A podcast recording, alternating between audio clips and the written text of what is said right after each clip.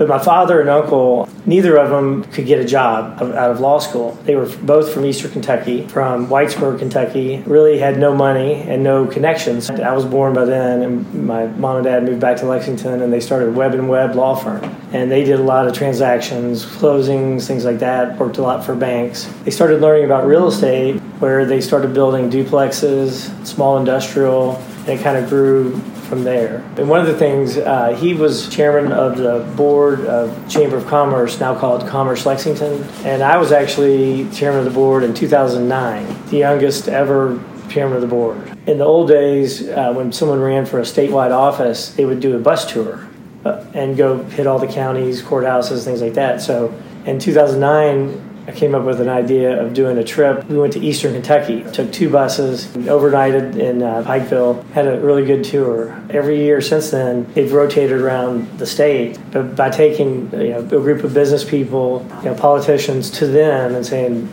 we, we appreciate you. 34% of discharges from UK Hospital were from Eastern Kentucky zip codes. I don't, I'm not sure Central Kentucky appreciates all that Eastern Kentucky does for our economy here, both shopping, UK athletics, going to a ball game, going to restaurants, hotels. But yeah, Lexington's a small community, and um, we're the largest city in the country, to my knowledge, not built on a navigable body of water. But we have the horse farms. That's our water feature.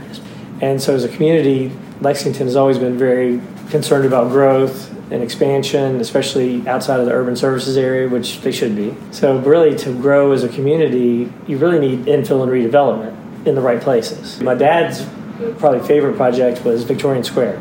It's a full block of 17 old buildings. It was, it's still to this day the largest historical preservation project in the state.